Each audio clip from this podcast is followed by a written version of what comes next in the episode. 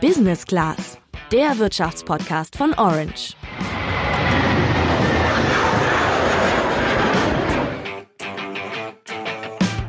Mein Name ist Friedrich Merz mit E.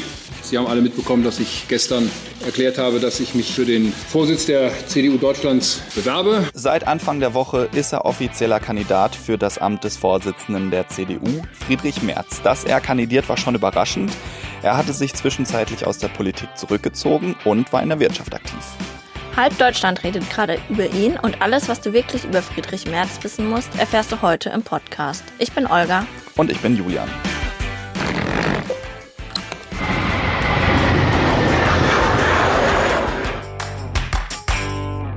Ja, erstmal der Reihe nach. Am Montag hat Bundeskanzlerin Angela Merkel bekannt gegeben, dass sie im Dezember den Vorsitz ihrer Partei CDU abgeben will.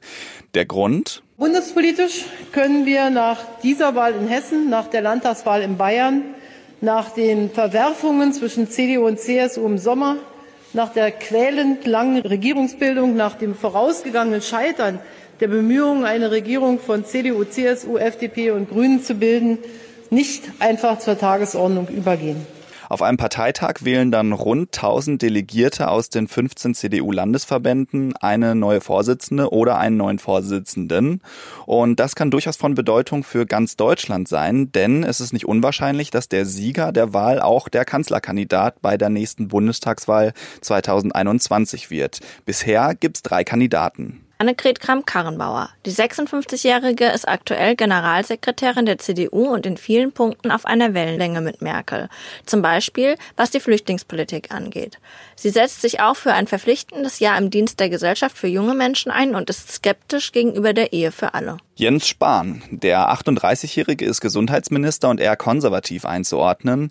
Das heißt, dass er sich eher auf die alten Werte der Partei besinnt. Er setzt sich für die Wehrpflicht ein, will Zuwanderung strenger kontrollieren und löste eine Debatte über die Hartz-IV-Sätze aus. Er sagte nämlich, dass Hartz IV nicht gleich Armut bedeute. Und eben noch Friedrich Merz. Der 62-Jährige ist aktuell nicht politisch aktiv. Merz hatte aber schon mal politische Ämter inne. Er saß unter anderem im Europäischen Parlament und im Deutschen Bundestag. Da wurde er im Februar 2000 Fraktionsvorsitzender der Union im Bundestag, war also quasi der Chef der CDU-CSU-Abgeordneten. Nach den Bundestagswahlen 2002 musste Friedrich Merz den Posten aber abgeben, und zwar an keine geringere als Angela Merkel. Die war damals nämlich schon CDU-Vorsitzende und hatte den Fraktionsvorsitz für sich beansprucht. Und seitdem haben Merkel und Merz jetzt nicht das allerbeste Verhältnis. Bis 2009 saß Merz noch als Abgeordneter dann im Bundestag und danach hat er dann erstmal eine Politikpause eingelegt.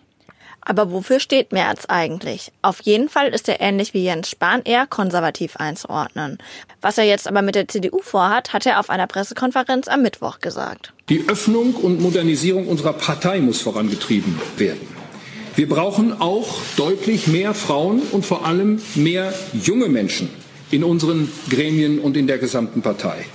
Und die Modernisierung unserer Partei muss einschließen, dass gerade in Zeiten von Migration und Globalisierung nationale Identität und traditionelle Werte einen festen Platz in unserem Denken und Handeln haben. Okay, aber wofür er politisch steht, hat er am Mittwoch jetzt noch nicht so ganz konkret gesagt, aber wir springen gerne ein. Merz ist Rechtsanwalt und gilt als Steuer- und Wirtschaftsfachmann, möchte das deutsche Steuersystem vereinfachen und setzt sich für weniger Steuern ein. Außerdem hat er zum ersten Mal den Begriff der deutschen Leitkultur ins Gespräch gebracht, vor 18 Jahren war das, und für Aufsehen hat er noch 2006 gesorgt, als er vor das Bundesverfassungsgericht gezogen ist. Da hat er nämlich dagegen geklagt, dass Bundestagsabgeordnete ihre Nebeneinkünfte öffentlich machen müssen. Seit seiner Pause 2009 hat Merz sein Geld in der Wirtschaft verdient. Er saß in den Aufsichtsräten von über 20 verschiedenen Unternehmen, zum Beispiel bei dem deutschen Ableger des Unternehmens BlackRock.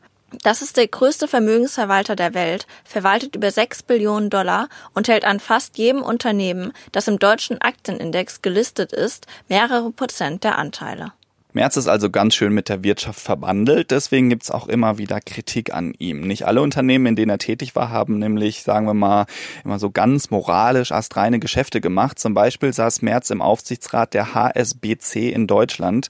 Die Investmentbank war in die sogenannten Cum-Ex oder Cum-Cum-Geschäfte verwickelt. Das heißt, da wurden Aktien hin und her geschoben, damit das Finanzamt mehrmals Kapitalertragssteuern erstattet. Zu dem Thema gibt's auch einen Erklärartikel bei Orange. Außerdem befürchten viele, dass Merz wegen seiner vielen Jobs in Interessenkonflikte gerät, wenn er politische Entscheidungen trifft, welche die Wirtschaft oder sogar diese Unternehmen speziell betreffen. Also, dass er Rücksicht auf die Unternehmen nimmt, für die er tätig war oder immer noch tätig ist. Dass jemand, der in der Wirtschaft so aktiv war, in die Politik zurückkehrt, ist in Deutschland ziemlich ungewöhnlich. Deswegen ist es jetzt sehr spannend, wie das Ganze ausgeht. Und ob sich Merz am Ende gegen seine Konkurrenten durchsetzen wird. Am 7. und 8. Dezember ist der Parteitag und dann fällt eine Entscheidung. Wir sind gespannt. Das war's aber jetzt erstmal für diese Woche. Wir hören uns nächste Woche wieder. Ciao.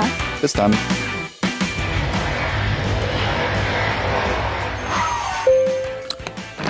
Business Class, der Wirtschaftspodcast von Orange.